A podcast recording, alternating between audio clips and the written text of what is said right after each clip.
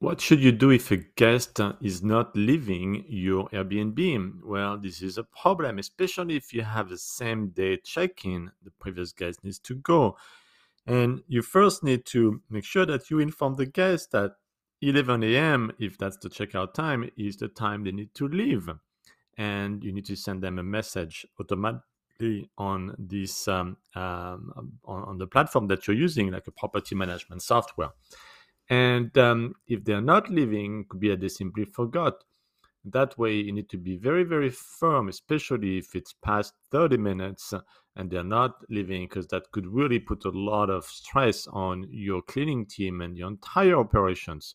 So you need to be very strict and use strong words that they are trespassing on the property. It's a huge liability, and it is because they're not supposed to be in the property at that time Therefore, you ask them to leave in the next 10 minutes, and that should be on Airbnb. Put a message on Airbnb so that it is documented.